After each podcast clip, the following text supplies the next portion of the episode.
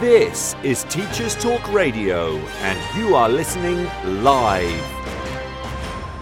Today we are picking up on my talk from last Monday about cultural capital. We are having a think about exactly what it means. We're having a dive into the history of cultural capital, and we're thinking about ways that we can improve our teaching by including it deliberately into our practice.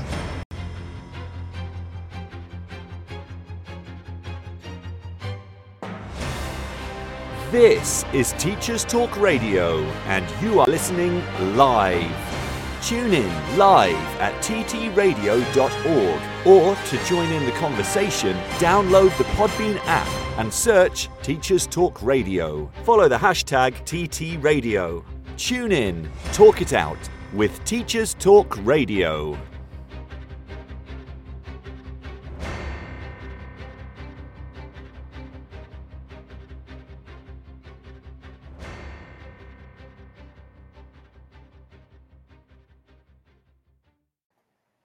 A very good morning to you on this Saturday, the 1st of July 2023. We made it. We made it through the first six months of the year. We are now coming into my favorite part. Um, as I said before, and as I said on the show, uh, kind of last summer, I do like the the second half of the year much more than the first.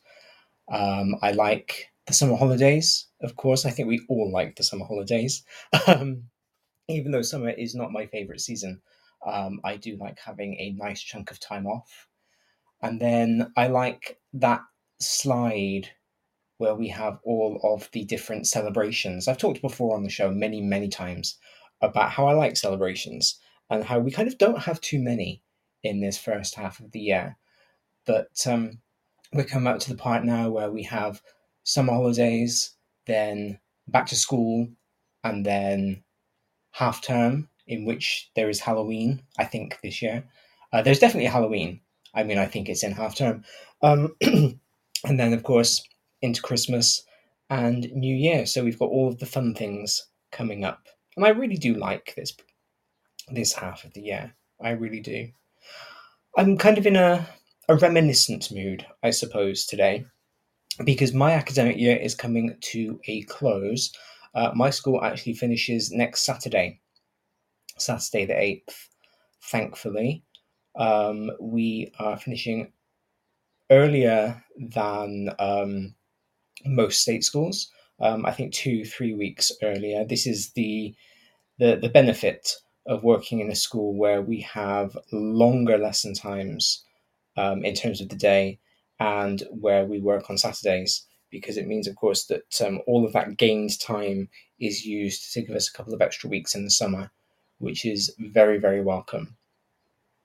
So I've been thinking back on how the academic year 2022 2023 has gone. I don't know about for everybody else, but to me, this year has seemed like fluff, I think is what I'm going to say kind of like you know marshmallow fluff?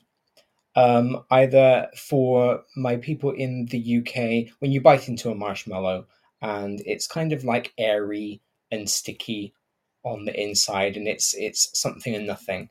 And then of course my friends across the pond in the USA where you can buy marshmallow fluff in a jar and pop it in a sandwich, pop it on toast, and it's the same thing. It's airy, it's light, it's fluffy, it's it's it's something and nothing. And I feel like for me, that's how this academic year has been.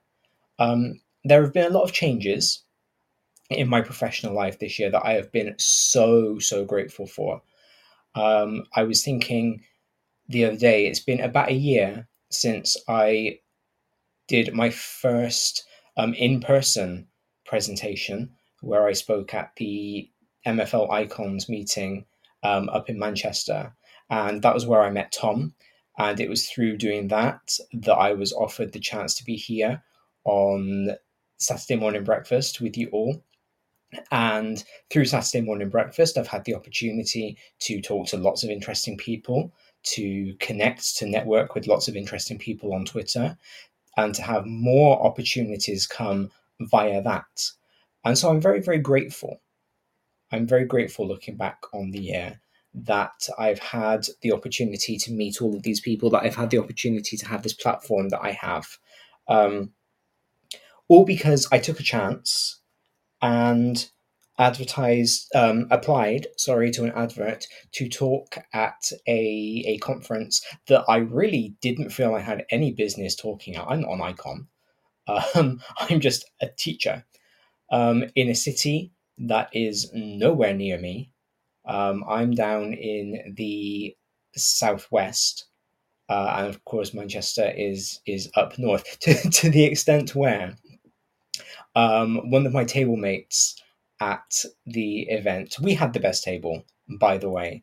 Um, I know that we had this debate not long after it happened, but my table was absolutely the best. But one of my table mates said to me, "Did they not have any of these down where you are?"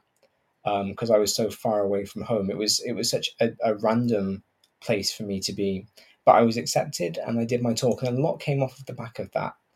And I think because of that, I've become a lot braver in terms of things that I am applying to do, things that I am deciding I want, things that I am putting out there into the universe to see whether they they come to me. So the big lesson that I have learned this year, and and hopefully the lesson that I'm trying to get across to to all of you, is apply for these things. Apply to speak at Teach Meets. Apply for the SLT position that you want. Apply for the doctoral program. Um, I didn't mention my doctoral program, but I'm very excited that I was given a place at at Reading, and I'm on the first year of my ed, my Ed D. Apply for all of these things because the very worst that can happen is that you don't get accepted and so you are in a place that is no different to where you are right now. And the very best thing that can happen is unimaginable because these things snowball it's like dominoes one thing happens then another then another then another either because of the connections that you make or the confidence that you gain from being accepted into these things. So do apply. It is it is worth applying for things that you may think you are absolutely not cut out for. Because good things can happen and you can always say no. If you go through the application process and you get accepted and you realize that you really are not ready, you can turn the thing down because there will have been other applicants but it is worth, in my opinion, it is worth taking those 15, 20 minutes, however long it might be, to apply for the thing so that you can do it. So that's been the kind of positive change in my life over this academic year. I don't think there have really been any negative changes. I think I'm very grateful for that. Um, my family and friends have all made it through the year unscathed. We're all alive. Um, my school is still standing. My children are still my children, uh, by which I mean, of course, my children at school. Um, my year 11s have come through their GCSEs. My year 13s have come through their A levels. It's been it's been a year, I think, where school has thankfully been steady. School itself has been normal, what I would have expected.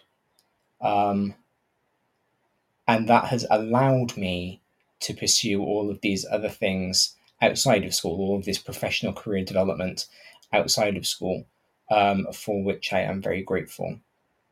So, yeah, fluffy fluffy is how I'm going with the year. It's been light, it's been airy, um, it's been it's been something and nothing, but it's been nice.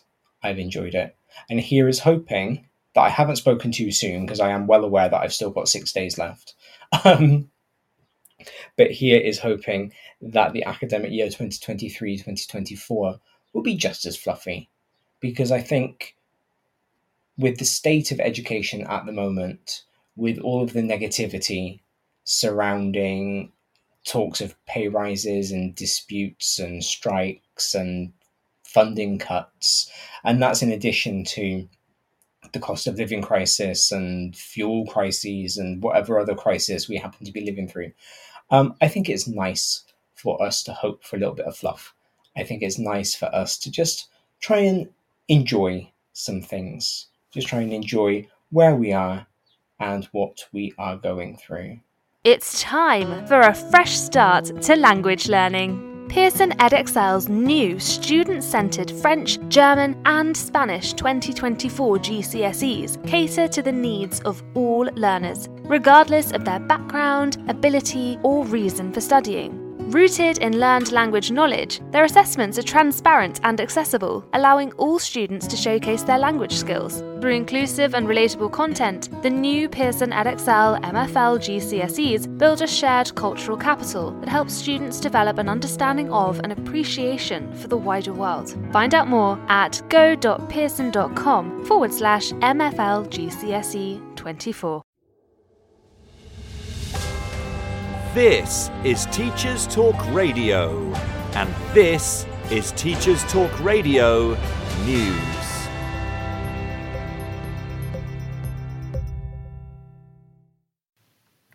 The BBC reported on the high cost of school uniforms. Whilst this is nothing new, the current cost of living crisis has brought the issue back into focus. The charity, the Children's Society, claims in the report that parents are spending an average of £422 a year on secondary and £287 on primary uniforms. This is despite rules that were meant to lower the cost. The government commented that it was working to ensure uniform costs are reasonable. The BBC reports that some parents have said that they are having to choose between uniforms and holidays because prices have increased the Children's Society said it had polled 2,000 parents across the UK and found that parents could be paying an average of £75 for coats and bags, an average of £63 for sports clothing, and around £62 for school shoes. Under changes to the Education Act last year, schools in England are meant to be helping cut costs for parents. However, the Children's Society found pupils were still expected to have three to five branded items as part of uniform. Whilst many schools now offer pre loved uniform to struggling families, parents and charities continue to say that more must be done. FE Week reports on the new NHS workforce plan, calling it a fantastic opportunity for the FE sector. In an opinion piece by Robert Halfon, the plan is claimed to put apprenticeships and skills training at the heart of the NHS workforce strategy. The FE sector already offers training for apprenticeships in a range of core healthcare roles, such as dental nurse, healthcare support worker, and pharmacy technician. But the new plan seeks to broaden the range and routes into working for the NHS. The government has announced £40 million of funding over the next two years to help eligible providers expand degree apprenticeships. £48 million of funding is also backing the higher technical qualification in healthcare roles. The BBC features concerns about the number of nurseries closing in England, after more than 400 closed in the last year. The sector is blaming chronic underfunding and rising costs. The National Day Nurseries Association said the data raised serious questions about whether there would be enough places to deliver the government's promised expansion of free childcare. In the year to the end of March, the number of nurseries fell from 27,291 to 26,884, with the overall number of places dropping by 3,512. When childminders were included, the overall number of childcare places fell by 24,521.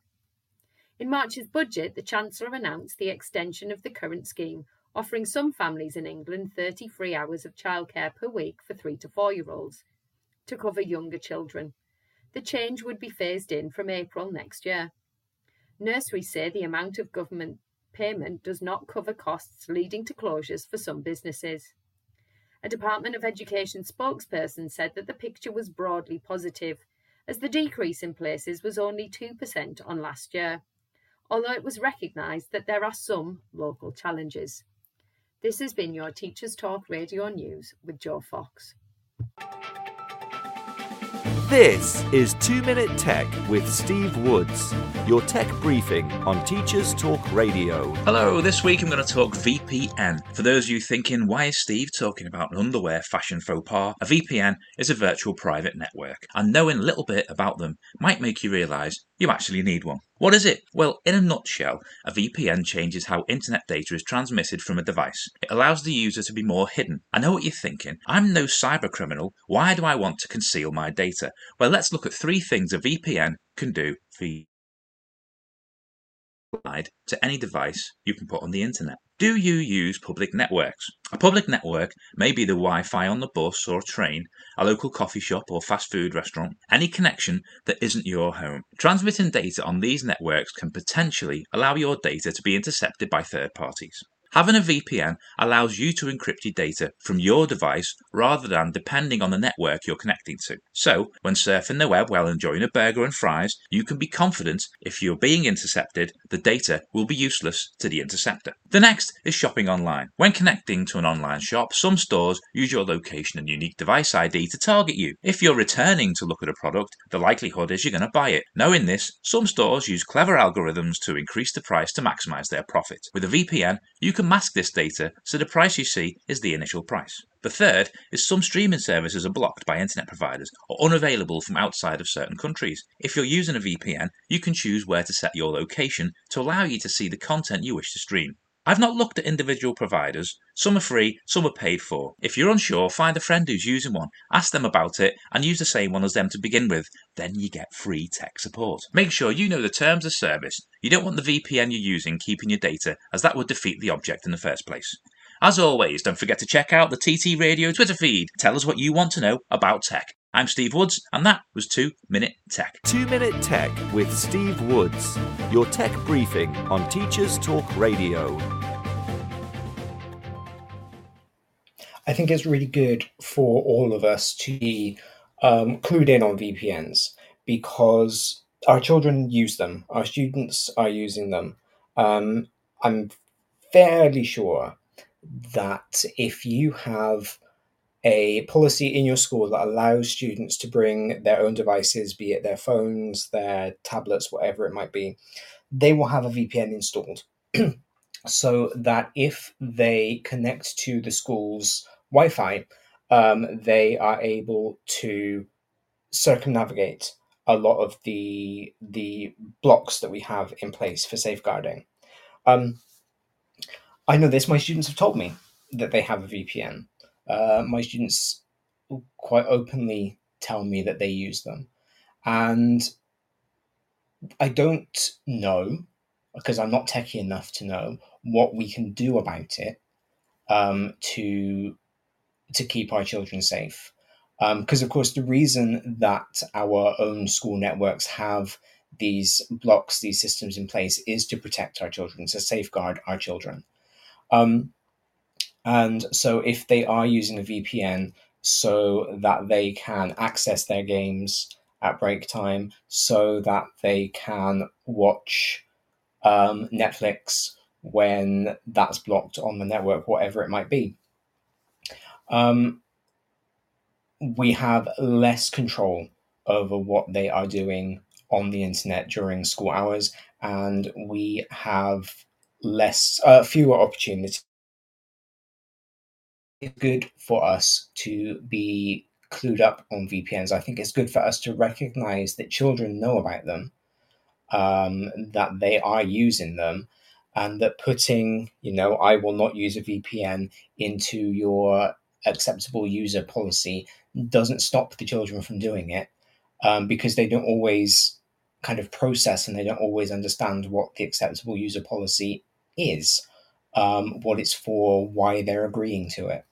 So, yeah, I think in addition to all of the benefits that a VPN can bring, I must say I do. I have one um, on my home computer for when I'm shopping and stuff specifically so that I don't get my prices jacked up because I'd heard about that. I didn't know if it was true, um, but I had heard. So I'm glad that that Steve has confirmed it there. Um, but I don't think about doing it on my phone. Um, you know, and I will quite happily connect to the Wi-Fi when I'm on the train or when I'm sitting in a in a cafe. Um, so I think ahead of going on holiday next week, where I'm sure I will connect to the airport Wi-Fi and then the plane Wi-Fi if I am lucky enough to have Wi-Fi on my plane. I haven't actually checked yet. Um, I should probably go ahead and install one on my phone just to just to protect my own data. And I think it is a shame. I think it's a shame that we need to go through these these measures in order to keep ourselves safe online when being online is such a big part of our lives. Um, but then I suppose the reality is that we have to. And the reality is that my front door is locked right now. Um, so I am keeping myself and my possessions safe in the in the physical world. So I should probably do the same in the digital world as well. It's funny, isn't it, how we live these two types of lives, um, online and in reality. And we are, generally speaking, much more conscious of our safety um, in the online space. Uh, sorry, no, we're not. In the offline space than we are in the online space. Let's talk about cultural capital, shall we? That's why we are here today. I was lucky enough to be joined by four amazing people um, on Monday night. Two representatives from Pearson, two currently practicing teachers, um, and then me. And we had an amazing two hour conversation that just flew by, flew by, it disappeared, all about cultural capital. Um, if you haven't listened back to that show, it's a show that was sponsored by Pearson. Um, please do go back and listen to that if you are interested in cultural capital or if you are if you have your interest piqued by anything that we talk about today because i think this is a very very important topic for all teachers to discuss not just mfl teachers. Um, on monday we were talking about cultural capital in terms of language but cultural capital actually is very important across the school in all subjects. Um, and even for those of you who are not teachers, because I know that I am very lucky to have a few members of my um, of my breakfast family who listen because they enjoy the show. Um, they have other jobs relating to working with young people, um, social work, writing, that sort of thing. And I'm very grateful to have you here. Very grateful but it's good for you guys to consider cultural capital as well because everything that we do with young people involves cultural capital it involves culture it involves making judgments about culture whether they are explicit or implicit and for me it's really important for us to be aware of that to be conscious of that to be thinking about it um, so yeah please do go back and listen to that show um, if you haven't already, because there are some amazing insights from um, from Katie, from Fiona, from Adam, from Olga. We had a great discussion. I still go back through and my notebook through the notes that I took from what they were saying because there were some amazing things. Um, I put up a display in my department on Thursday, all about cultural capital. Um, this has really been on my mind this week, and so I kind of wanted to to dive into it a little bit more here to kind of pull out some threads that I thought were most interesting, um, and then to see how kind of over the summer we can think about culture and how in September we can really begin to embed it into our own curricula. So we're going to start by going back to the 1930s because that's really where this whole discussion of cultural capital begins. Um, and I want I want you to think about George Orwell for a second. I want you to think about George Orwell's writing. Um, George Orwell wrote some amazing things. I love George Orwell. I really do. 1984 was a book that I read, I think, when I was in year 10. It might have been in year nine. Um, and it was the first time that I really felt like I was reading a grown up book. Um, I'd read Animal Farm already. I read Animal Farm, I think, when I was in year eight. So when I was about 12, 13. Um, and I, I think Animal Farm, for all of its meaty, forgive that awful pun, um, for all of its meaty content, uh, Animal Farm is very much a a children's book, a young adult's book. Whereas when I was reading 1984, um, prompted by my English teacher, she gave me a copy um, to read outside of lessons. Um, I really felt like I was reading a grown up book for the first time. And it was gritty, but not in the kind of really depressing sense that um, that I get from gritty stuff these days. It was it realistic in quite a scary way. And it kind of really opened my eyes to the fact that there were so many different types of experiences outside of my own. Um, as a as a kid, and to be honest, as an adult, um, I was and am a science fiction fantasy person. I am looking right now at my bookshelves, and uh, you know I've got a whole shelf dedicated to comic books and graphic novels and manga. Um, I have got so much young adult fiction up here, which is invariably all variations on chosen one themes because I really like the chosen one trope. Um, you know, that's very much what I like is is science fiction, fantasy, things that take me out of this world.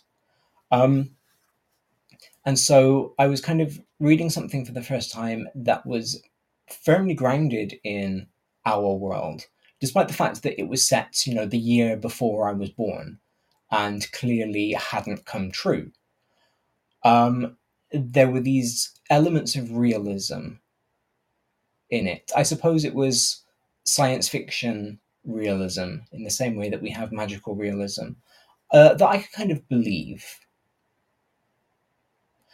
And a, a big point of 1984, just like Animal Farm, is that class divide is is the divide between high class and low class between rich and poor and this would have been a direct result of george orwell's experiences because of course in the 1930s we were going through the great depression now in the cultural zeitgeist the great depression tends to make people think of the us um, because a lot of what we see about the depression is about what was happening in America. It was about prohibition um, in the 20s. It was about um, stock market crashes and all that sort of thing. But Europe was going through a depression as well. Britain was going through a depression as well. Um, unemployment hit, hit 2 million uh, during this time.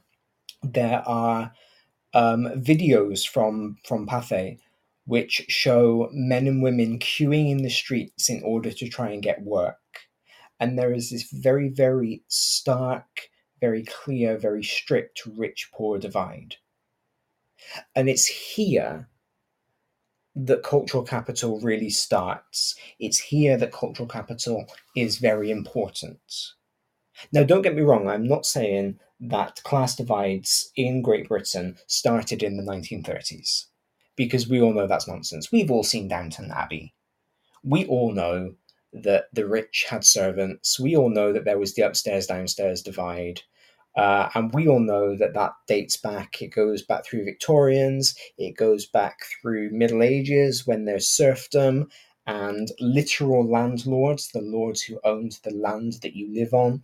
We know it goes back through the the Iron Age when we had tribes and there were chieftains and there were kings and there were queens and they were served by the people in their kingdoms, we know that for as long as there have been people, there has been a separation, a divide between those who have and those who have not. And it tends to be those who have not who serve those who have. But it's it's really in the 1930s that in Britain in my opinion, this becomes very stark and very clear, and it becomes a problem. Um, it becomes a cultural problem. It becomes something that actually starts interfering with the way that people live their lives because it was at this point that Britain started pretending that it doesn't have a class system anymore. So as the the servants moved out of the big houses because actually they could be paid more working in factories, working in mines, uh, than they could by working in the houses. There started to become this concept of social equality. So, because people were no longer serving families and they were now serving a boss, they kind of, there was less of a feeling of inferiority because you no longer had somebody directly above you, literally lording it over you. You were earning your own wage, yes, for somebody else to increase somebody else's capital, but you were earning your own wage, which in turn allowed you to buy things that you wanted.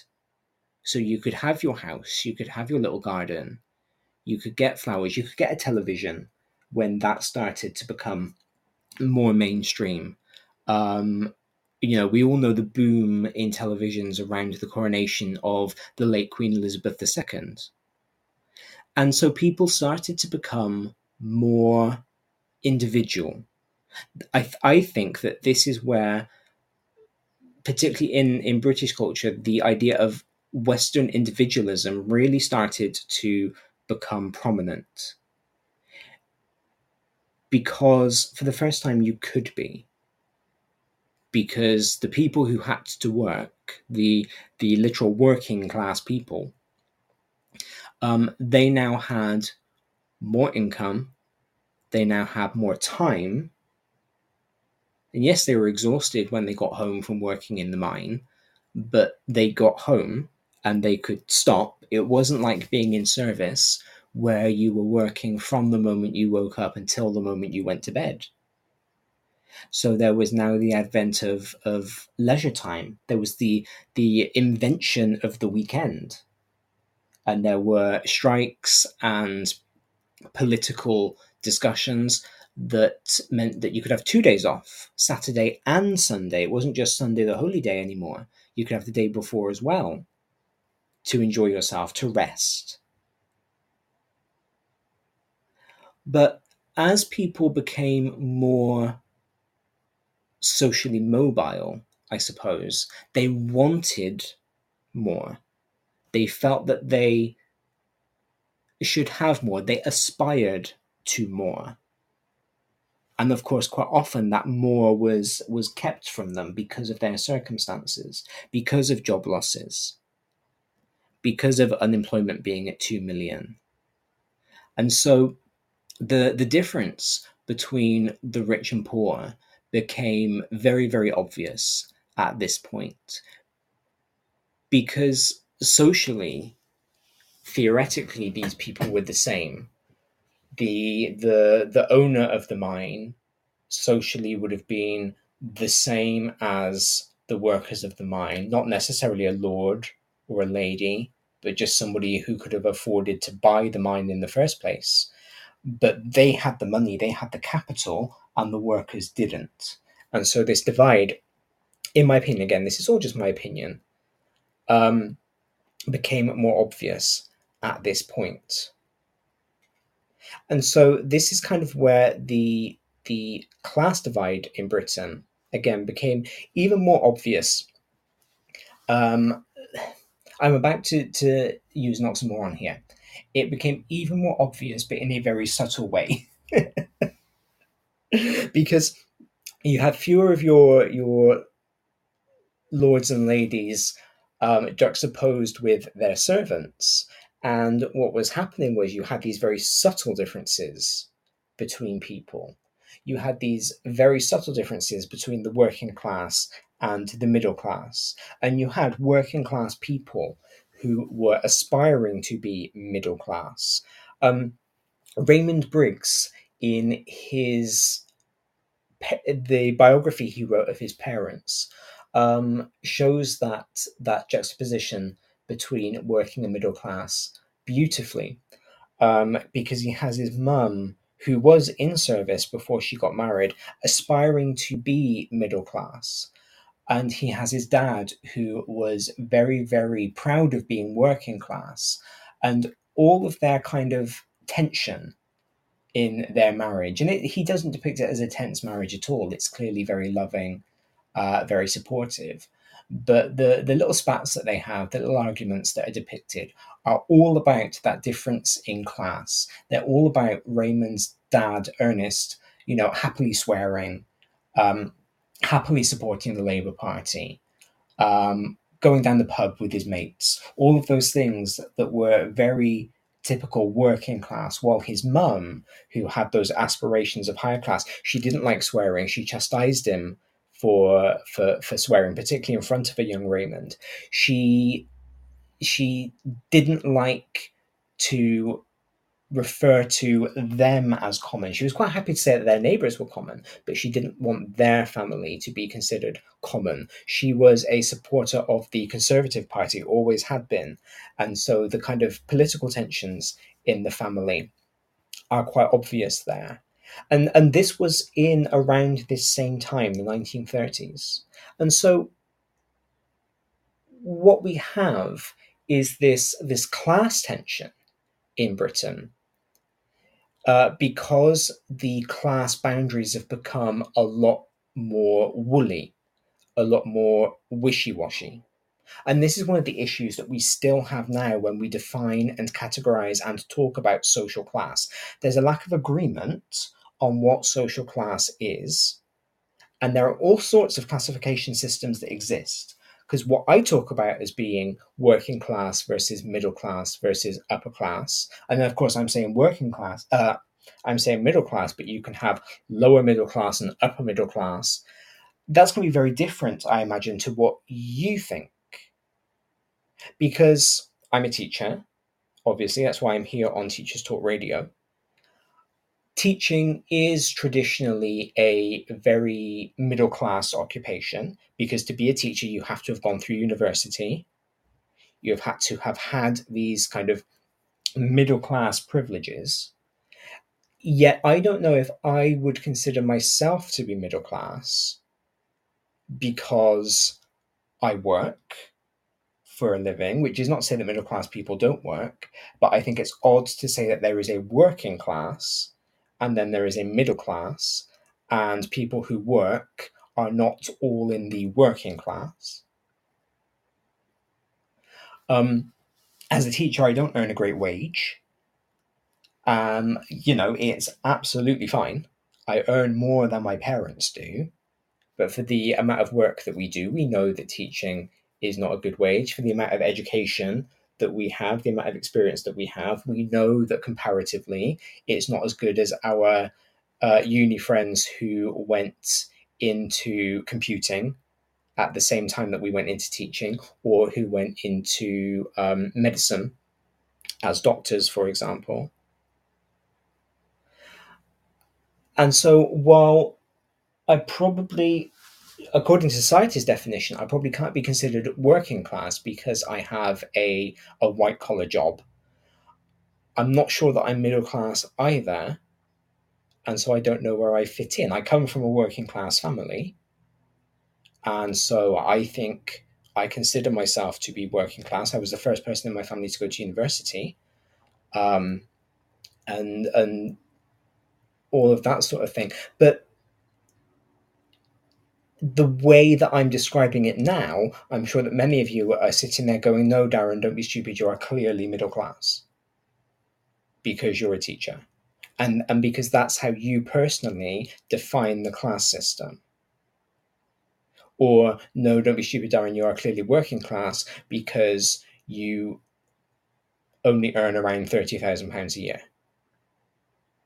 Because that's how you define the class system. So, because there is this lack of agreement on what the class system is. And because there are so many different types of class system, and because, particularly in Britain, we do try and pretend that the class system doesn't exist anymore, it can be difficult to figure out exactly what we mean when we talk about the impact of class on education. And this fits perfectly into what we're talking about when we talk about cultural capital.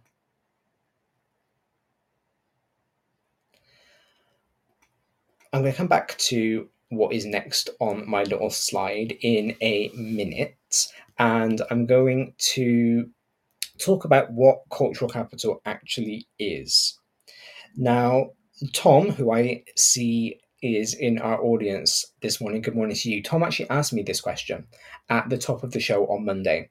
Um, so, again, if you want to hear my very quick, very improvised answer to the question, what is cultural capital, please do go back and listen to um, to Monday evening's show. And even if you don't want to hear my definition of cultural capital and you want to hear from other people, still do go back and listen to it because it is a very fascinating show. But in a nutshell, this idea of cultural capital, um, it was set out in the 1970s by Pierre Bourdieu, who is a sociologist. And there was already this idea of economic capital. So those are the material advantages that people have across society, particularly the middle and upper classes. Um, Pierre said, "Okay, yeah, that's that's true. You know, there are these economic advantages that people have. There are material advantages that people have, but actually, there are also cultural advantages that people have that." contribute to educational inequality. So Pierre said basically that there are some children who are at an advantage at school because they had more knowledge and experience from their time at home than others. And in a nutshell, that's what cultural capital is. When I explained cultural capital to my year nine French class on Wednesday, that's kind of what I told them it was. It boils down to what you know and what your experiences are. Because if we are social constructivist teachers, um, as I was trained to be, and I have done a whole show on social constructivism, so please do go back through the archives and listen to that one if you are not too sure about the term. We know that knowledge is built on pre existing knowledge. And even if you're not a social constructivist teacher, even if you ascribe to another pedagogical theory, you will know that there are hooks that we try and hang new knowledge off of. There are links that we try and make to make knowledge easier for our children to retain. So it does kind of stand to reason that the more you know, the easier it is to learn something else. And again, from a linguistics point of view, from a language point of view, I say this to my kids all the time. Um, I had an A level in German when I went and did my stint in the Netherlands. Um, I, I, went to, to, the Netherlands specifically because I have an A level in German. Uh, that's a whole story. Um, but because I had a grounding in German, I did find Dutch quite easy to pick up. Um, Dutch is, by the way, the easiest language for a native English speaker to learn um, because of the, the shared cultural history there, the, the shared linguistic history. Uh, so I'm not saying that this is a massive achievement for me to have learned Dutch, but because I had German uh, and I could make these links between sounds and between vocabulary, I find it much easier because I had some Swedish, I found it much easier because there are links there. Because I speak French and Latin fluently, I understand Spanish, particularly when I see it written, occasionally when I hear it, but particularly when I see it written, despite having never studied Spanish before, because of the links that I have, because of the knowledge that I can pull in. And so that works in my daily life all of the time. I told my year nines that one of the one of the Chinese euphemisms for members of the LGBTQ plus community is rabbit. Um, and on the surface, that doesn't seem to make very much sense, and that can be quite difficult to remember. But if you go back and you look at how the Chinese god of um, same sex relationships because ancient Chinese religion had two gods of love and marriage and relationships one that governed heterosexual and one that governed homosexual. The god of homosexual relationships was a rabbit god. And so that's where that came from. And having that knowledge helps me to remember this term that I wouldn't necessarily find easy to retain otherwise. So the more you know, and the more diverse your experience is, the easier it is to learn something else. This is also why, and I'm not going to get on my soapbox about this, but um, maybe that will be a show in in August. This is also why I don't like the the lauding of specialization in in in British education because I think that we forget that a generalist's knowledge can be just as deep as a specialist's knowledge.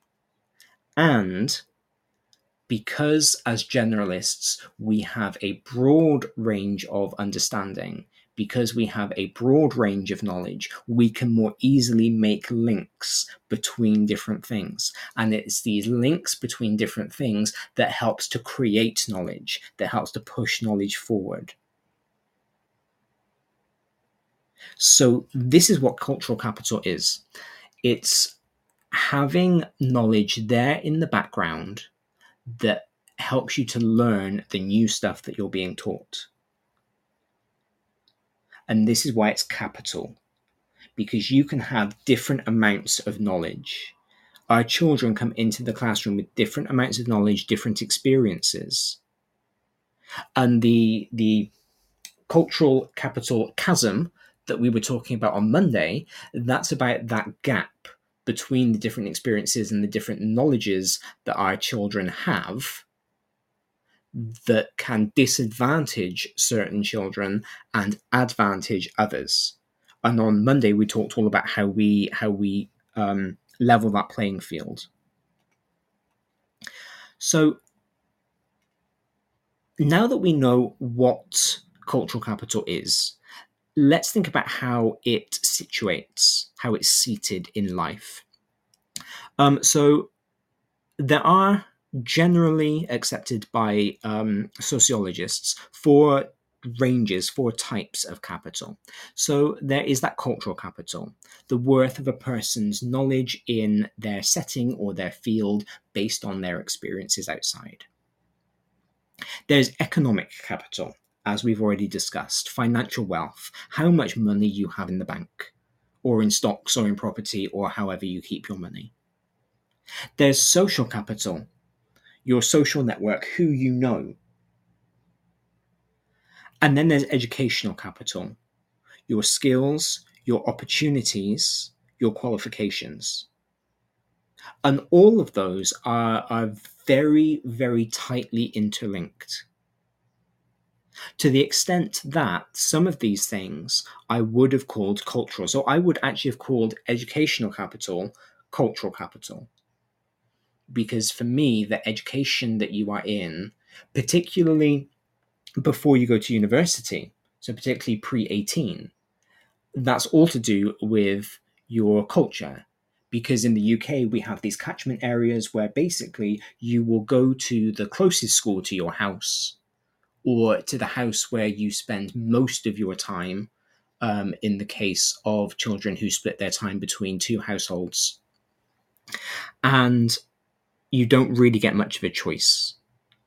You might have the choice to take a test and go to a grammar school, um, in which case you will again go to the one that is closest to your house.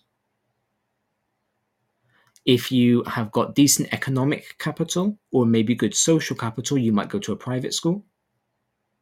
If you can afford to do that, if your parents are best friends with the headmistress and she will give you a discount. So they are all very much interlinked, um, and they always have been. I was watching The Larkins yesterday.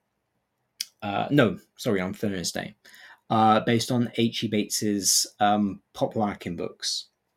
It's the, the the new version of Darling Buds of May, and um, the character Pinky Jeroboam verbalized this um, to a teacher. She was talking to Mrs. Chan, who is the, the head teacher of the village school.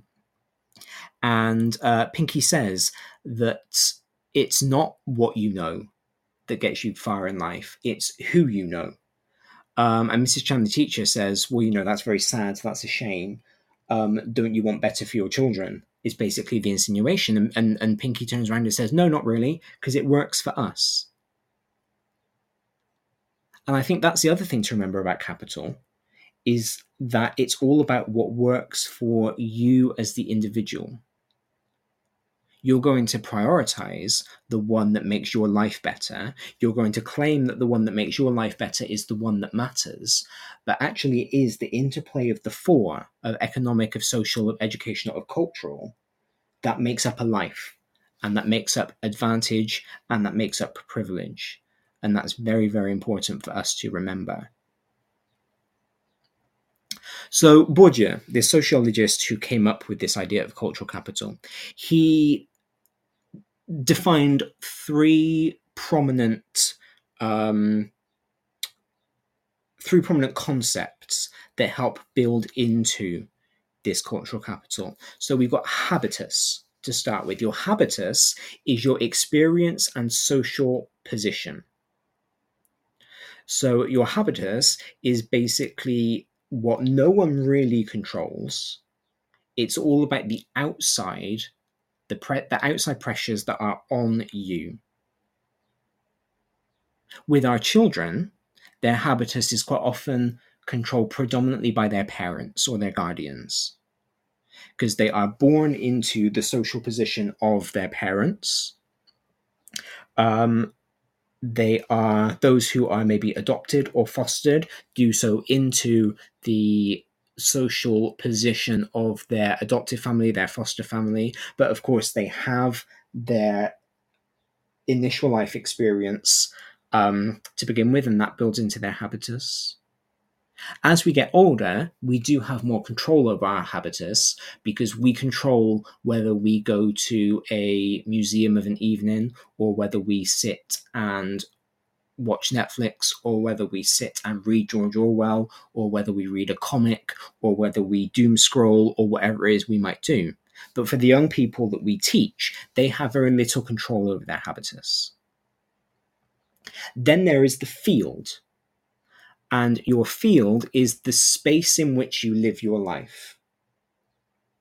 If you are in London, which has um, theatres and restaurants and museums and Chinatown and you know all sorts of cultural diversity you're going to have a very different experience to somebody growing up in rural Gloucestershire that I did, where you know you walk through my high street and there are charity shops and there are takeaways.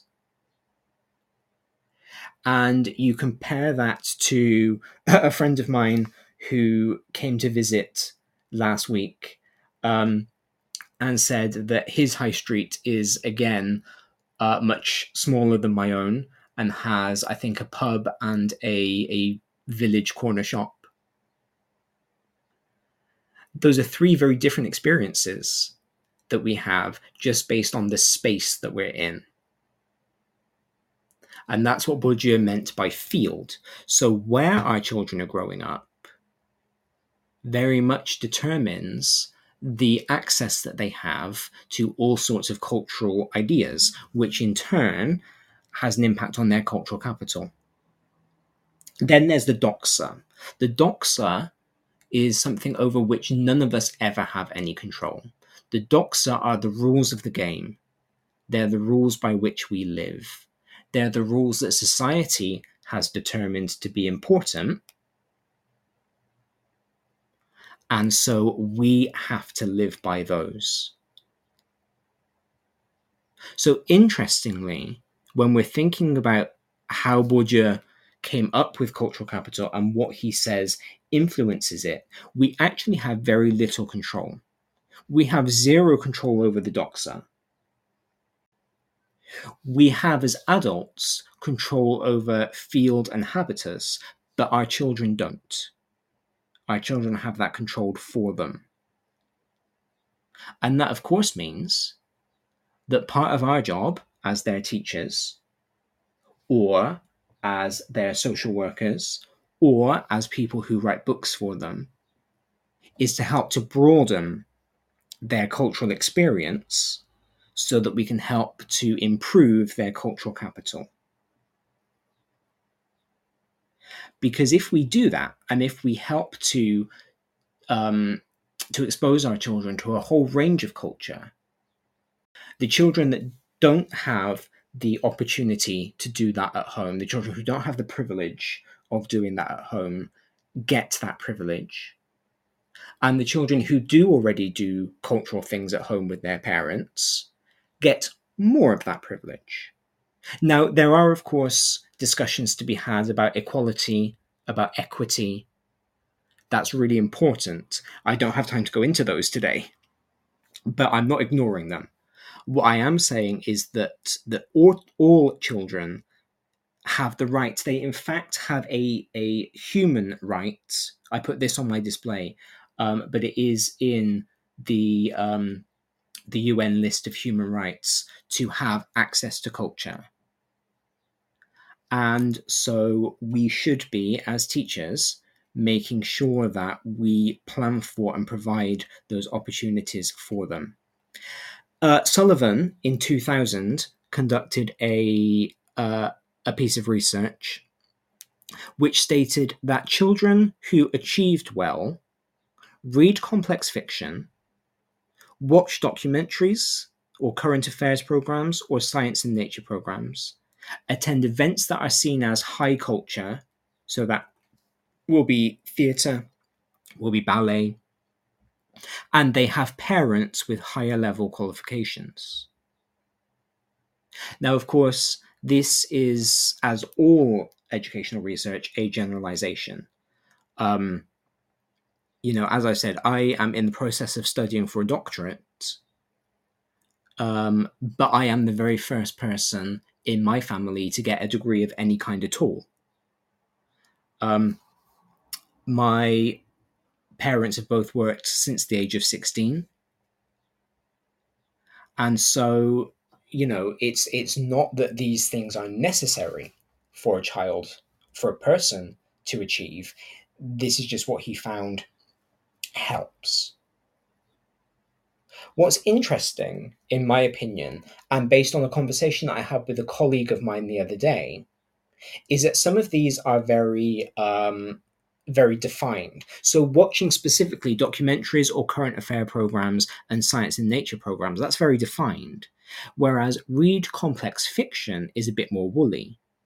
Because I had a discussion with um, with my colleague about what defines complex fiction because we were talking about um, manga and anime, and of course, as as someone who's one of his specialisms um, as a generalist is in Asian media and languages, I am very much in favor of our young people watching anime and reading manga. Um, they like it, they enjoy it, and the biggest thing that I took from the children's literature course that I did at university as part of my um, my English and classics BA is that picture books, comics are just as complex as novels, but they are complex in a different way. They are complex in that you have to learn to read the pictures. You have to learn to understand what the artist is getting at. It's not as laid out for you as it is in a novel. So, in some ways, you can argue that graphic novels, comic books, picture books are more complex than narrative prose because there are multimedia elements to it that children have to learn to decipher. Uh, my colleague didn't like that idea. Um, he is more in favor of the gradual introduction of children to George Orwell, to the classics. And I think that's important too. But as we will discuss um, in a couple of minutes when we talk about high and low educa- uh, high and low culture, there isn't really a big difference. So I thought that was interesting. I thought that was interesting. But what that means for us as teachers is we need to make sure that our students are reading. Now, in my opinion, what they read doesn't matter so long as they are reading because it all broadens their horizons. If my year sixes are sitting in their free time and reading football magazines, that's absolutely fine by me because they are reading. Now, I understand that not everybody has that opinion. Uh, we should be getting them to watch documentaries, to watch current affairs, to watch science and nature programs. We, if possible, should be giving the opportunity to attend high culture events, take them to the theatre, take them to the ballet, take them to the cinema to watch the ballet on the screen if that's easier than getting them to an actual ballet. There are all sorts of ways to access high culture. We can't do anything about providing parents with higher level qualifications. But what we can do is make sure that our children understand the value, the importance, the joy of education so that they can potentially be the parents who have higher level qualifications. Or we can teach them that actually you can be the first person in your family to go to university and you can do very, very well. You can get your first class degrees. And we can help them to celebrate that. I think it's all about teaching them that their experiences, whatever those experiences may be, are valid. That their interests, whatever their interests may be, are valid. Because when it comes down to it, everything is culture, in my opinion.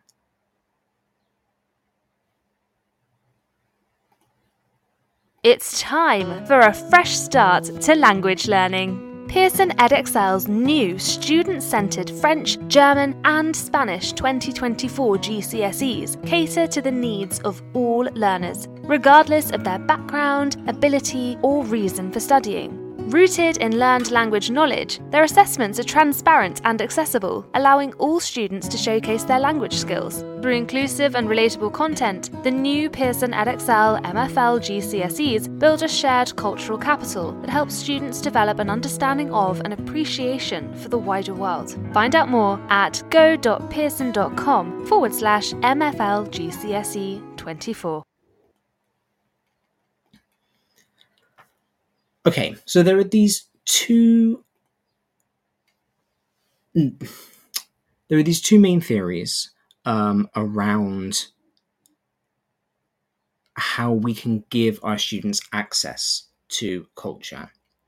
And the one that is important to us as educationalists is the cultural reproduction theory, which basically says that the education system is biased against the working class and it favors the dominant class culture.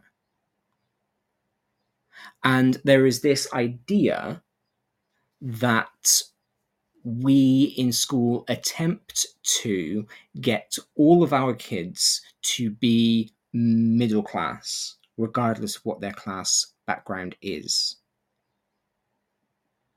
And again, if you think about what I've just said based on Sullivan's report, this idea that we should be getting them to watch um, current affairs, science programs, go to the ballet, go to university, that is all, uh, those are all signifiers of the middle class. And it kind of ignores the actual lived relevant experiences of the working classes. Um, Reay et al. in 2009 did a study into working class students in elite universities. And they kind of set themselves against Bourdieu. So Bourdieu is arguing that in an unfamiliar field, the habitus changes and it becomes divided against itself. Um, what Reay et al. found is that it's a bit more nuanced than that, that students begin to develop creative adaptations and multifaceted responses. So there is this idea that you can not really fake it till you make it, but kind of, that you can adapt your cultural background, that you can adapt where you have come from to fit where you are now. You can adapt your habitus to fit your current field. And that's quite interesting when we think about identity. When we think about particularly stigmatized identity. Now, a stigmatized identity is an identity that is somehow undesirable or demeaning according to one specific domain. And having that identity means that you are not fully accepted in society. Now, if you were to take a microcosm of a school, for example, then class can become a stigmatized identity. You know, if if we are studying specifically working class students at in inverted commas elite universities, then we are suggesting that being working class there is a stigmatized identity in that field because it's the thing that gets in the way of those students being fully accepted into the society of that university. And so they are having to control their habitus in order to make sure that they are accepted or at least that they are not excluded. And this works um, in conjunction with the theory of hegemonic identity. So, hegemonic identity is the identity that is so dominant that it makes other people um, reluctant to assert their own individual identities. It makes it difficult for people to assert their own identities. And again, we see this in all sorts of fields. You know, if we look at um, sexualities, for example, because the in inverted commas default is heterosexual, homosexual people have traditionally, historically, found it difficult to assert their own feelings of identity. If we look at gender, because stereotypical masculine and feminine, that binary, has always existed, those are the hegemonic identities that a woman who is who presents as quite masculine, a man who presents as quite feminine, a transgender person, a non binary person might find it difficult to assert their identity or to be taken seriously because they don't fit into the hegemonic identity there. And so their identity potentially becomes stigmatized. So, all of this means that our students' identities, based around their cultural capital and the culture that they're in, can make it very difficult for them to assert themselves. And this, again, is why it's important for us as educationalists to broaden our own horizons so that we can allow our students to be mindful of, to be aware of different types of culture, different types of identity, so that our students with stigmatized identity don't feel stigmatized. And so that our children who are part of the hegemonic identity also don't feel stigmatized because they shouldn't feel left out, but also that they understand the privilege that they have by conforming to the hegemonic identity. It's also complicated and it's also nuanced. And I think it's really hard to get this right, to be honest. I think it's really hard when you when you get down to the nitty gritty of what cultural capital is and what exposure to culture does and how important exposure to culture is. It's really hard to get this right. And as a single individual teacher, you don't have to do all of it.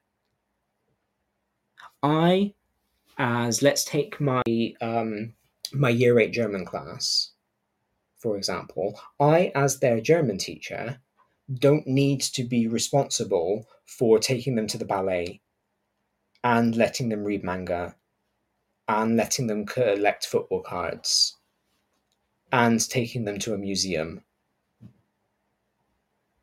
I just have to be one of many teachers, and not just teachers, but one of many adults in their lives who give them all of those different experiences. And I can just do the ones that relate to my knowledge, my interests, and my subject. And as long as I am one of many teachers doing that, then my children are going to get these broad range this broad range of cultural experiences that will improve their cultural capital that will make it easier for them to learn things which again is my job as their teacher. The difficulty as an individual teacher comes if you are the only person doing that. If you are in a setting that doesn't prioritize cultural capital but you as a person know that it's important because then you are the only one. So I think what's important here is for us to all remember that we all have a part to play. And unfortunately, that's a phrase that we hear a lot in education because we all have a part to play in everything. We all have a part to play in safeguarding. We all have a part to play in sport. We all have a part to play in um, RSE. We all have a part to play all the time. And there are lots of parts that we have to play. But as somebody who believes that culture and language is important, as somebody who believes that the more you know, the easier it is to learn other things, I do think that we all have a part to play in this one. And I'm, I'm perfectly willing to, to sit here and say that um, to be a hypocrite because I hate being told that I have a part to play in things that I'm not sure are so important. Um,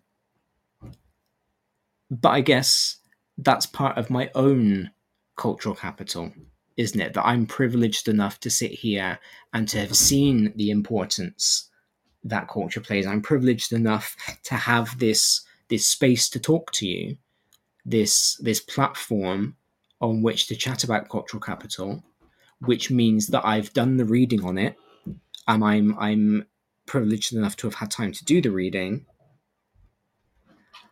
and so I can sit here and say these things. It is interesting when you start to pull your own cultural capital apart and you start to consider how your own cultural capital impacts your own identity and your own values and what you think is important. Because then you can start to realize why these experiences are also important to our students because they help to build up this rich, complex, multifaceted personality that we all hope that we as individuals have. If we think about our diaspora children specifically, so our children who are no longer situated in their um, in, the country of their heritage. So, immigrant children or second generation children, for example, they begin to have what's called a hybrid identity when it comes to cultural capital because th- those children at home have one hegemonic identity, the identity of the culture of their parents, of their homeland, of the place that they grew up. And then when they go to school, there is a second hegemonic identity, the identity of the, the country in which they now live. And they need to try and, and merge those two together into their own personal identity. And it can be very difficult for those children to do that, particularly if the two cultures are conflicting. So, if, for example, you have a child who comes from a very orthodox religious household that very strictly believes that there is a gender binary and that heterosexuality is the norm in inverted commas for a reason.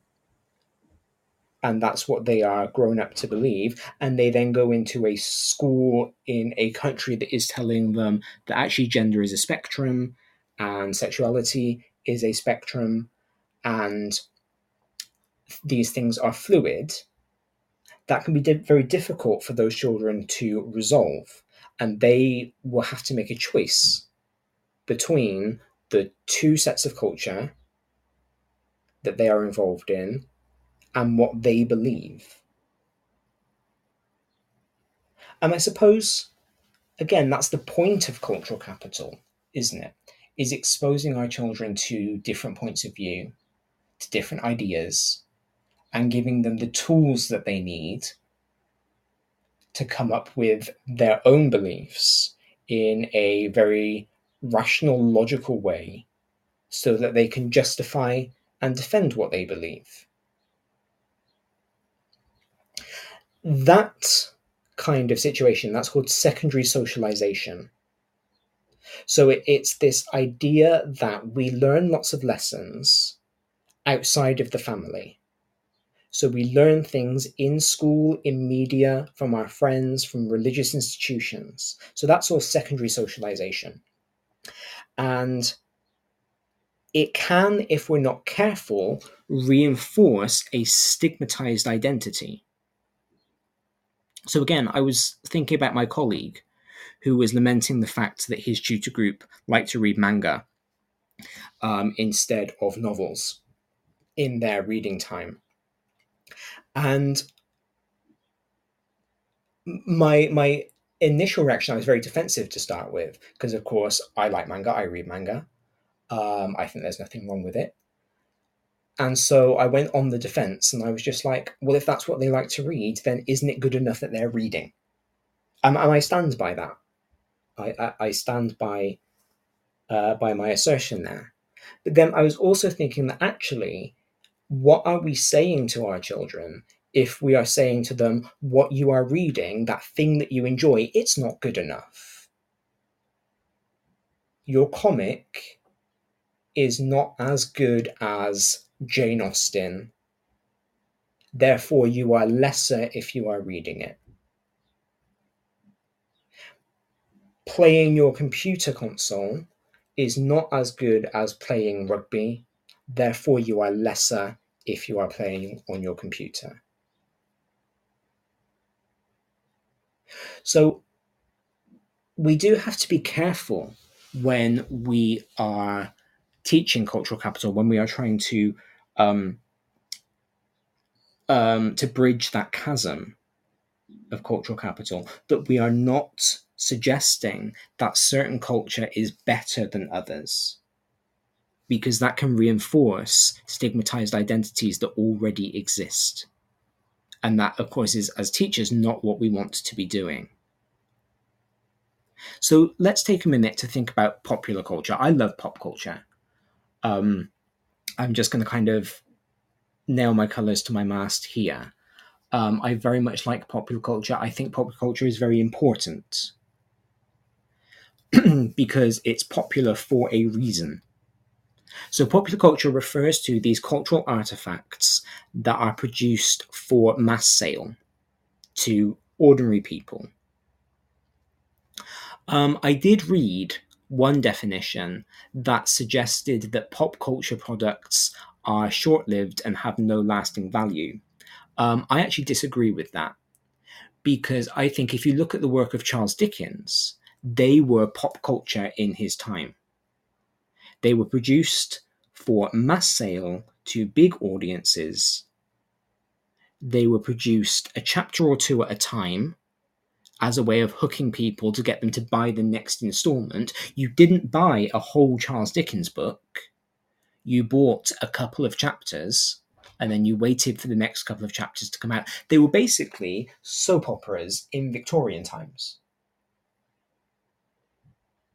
Shakespeare, who is now lauded as one of the best English language playwrights to have ever lived, and I would agree with that he wrote, or his intention was to write summer popcorn munching blockbusters. He didn't intend to write these kind of high society, high culture as we see it now, masterpieces of theatre. That's why his plays are full of lewd jokes and double entendre and all sorts of things that we tend to gloss over when we teach them to children, or we pretend aren't there when we watch them on BBC Two.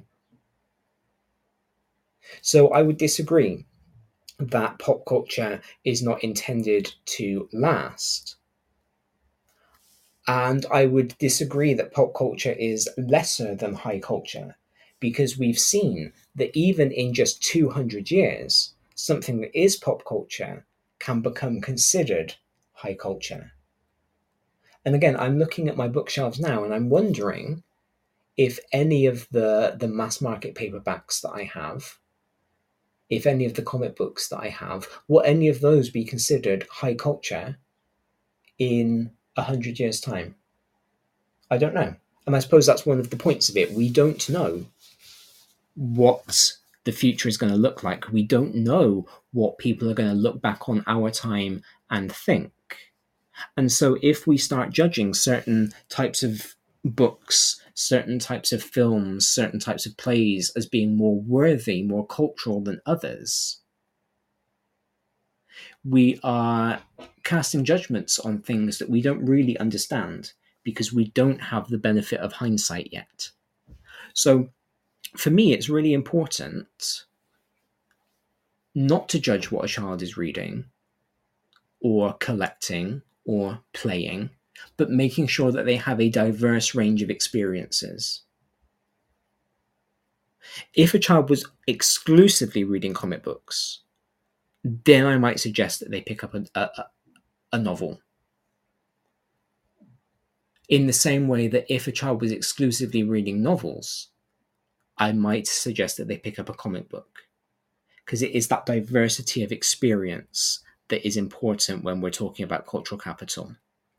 Not saying that one thing is better than something else, but that all things are relevant, all things are acceptable, and it's the range of knowledge that a child has that makes other things easier to learn.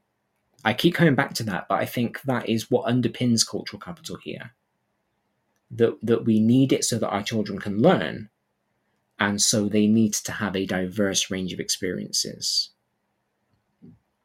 Now, Cooley came up with this concept of the looking glass self, which is the idea that our image of ourselves is reflected back to us like a mirror in how other people see us.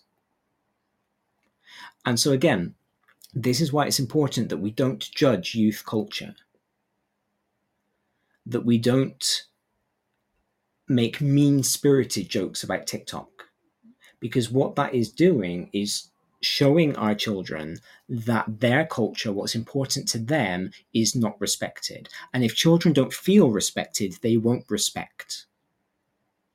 Children very, very clearly see respect as being a two way street. And so, you know, I do joke with my children about TikTok um, about all social media. But I make it very clear that it's it's not a judgment. One of my sixth formers the other day asked me whether I was on TikTok, and I said no because I'm not 13 years old. Which perhaps is dismissive of the genre. But at the same time, I wasn't saying that it's not important because it is important when you're a teenager. I was just saying that it's not important when you get to my stage of life. I think it is a very fine balance there. But we need to be very careful when we are tackling culture and when we think about cultural capital that we are not belittling things because many children will see that as a belittlement of themselves. This then falls into um, Mead's research in 2001. Mead was studying a tribe in New Guinea, and she found that they had a very different um, interpretation of masculine and feminine characteristics to in Western societies, which led her to conclude that ideas of masculine and feminine are not based on biological differences as we like to believe they are, as we're told they are. You know, oh, well, men are biologically stronger than women, and that's why they do X, Y, and Z. But actually, masculine and feminine characteristics are socially constructed. And that means that the sense of identity can be in flux because your sense of identity, even something that you might consider as fundamental, as innate, as whether you present as masculine or feminine, depends on the culture that you're in depends on the society in which you are living. So, our individual identities change in these very, very small ways all the time. We are constantly in flux. Think about code switching, for example. Code switching is when you use different language patterns depending on who you are talking to. So, right now, while I'm talking to you, my wide ranged, diverse audience, I'm using a very different type of cadence. I'm using very different language to if I am just talking to a friend of mine, which in turn will be a very different type of language to if I were texting. So that's called code switching um, in linguistics, and we do it all the time. We do it all the time, and that's just one way that our identity is in flux, that our identity changes depending on the culture we find ourselves in, the situation that we find ourselves in. And again, cultural capital allows our children to make those switches because it broadens their horizons, it gives them more information, it gives them more to draw on so that they can adapt themselves to different social situations. The different situations that we hope that they will be in, because that means that they are leading positive, strong, productive lives. So ultimately, I can't believe that um, we are already at 27 minutes past 10. I've got three minutes to wrap this up. Ultimately, cultural capital is the essential knowledge and experience that a child needs to be educated. Hello, Mr. Magpie. How's your wife and family? I've now got a magpie sitting on the um, the telephone line just outside my window, and of course, part of my cultural capital is the rhyme one for sorrow, two for joy, three for girl, four for boy. So I always like to to greet a um, a solitary magpie. But anyway, cultural capital is this knowledge, this experience that a child needs to be an educated part of society. It's the essential knowledge and experience, the range of knowledges and experiences that children need to be a success. And it's not down to one teacher to provide all cultural capital, it's down to a school to embed cultural capital as part of its provision, and for all teachers to play their part in giving these cultural experiences to their children. So, as we leave today, I'm going to ask you to think about what you do in your school department to help to build cultural capital. What do you do within your own curriculum to bridge the, the cultural capital chasm allow for different life experiences? And what opportunities do you offer through enrichment programs, through extracurriculars, through trips, through what's in your curriculum in order to broaden your children's cultural capital? because all of this is really important. And I think if you are starting to, to plan for next year, if you're starting to put together schemes of work, to put together lesson plans, think about these things. Think about the opportunities that you have for cultural capital with your children, with your classes. Oh, thank you, Tim. Tim is a long time friend of the show uh, who has texted in to say that it was a good one. I appreciate that. Um, I really, really do. Thank you very much. This is my last show before I take a hiatus for the summer. Um, so I will not be with you for breakfast for the next four Saturdays. Um, I will, however, be back on Saturday, the 5th of August, for our next one. Hopefully, my month away will give me some time to um, to come up with some new interesting things to talk to you all about. I am, however, hosting one more show with Pearson um, in July, so please do tune in for that one. And as I've said, if you are intrigued by anything we've talked about today, please do go back and listen to last Monday's show. So that's a show from Monday, the 26th of July 2023, which is all about cultural capital um, and all about how we can bridge that gap. Thank you so much. Um, I hope you all have a wonderful summer or a wonderful July because I will be back in August. And like I said at the top of the show, this has been a period of reflection for me. So I want to thank all of you who listen, uh, who contribute to this this platform that I have, because um, I do appreciate it. I do appreciate you all being here, and I hope that that every Saturday I bring you something to think about, or just something interesting to listen to while you're having coffee and a croissant in the morning. Have a great July, and I will see you all in August. Goodbye.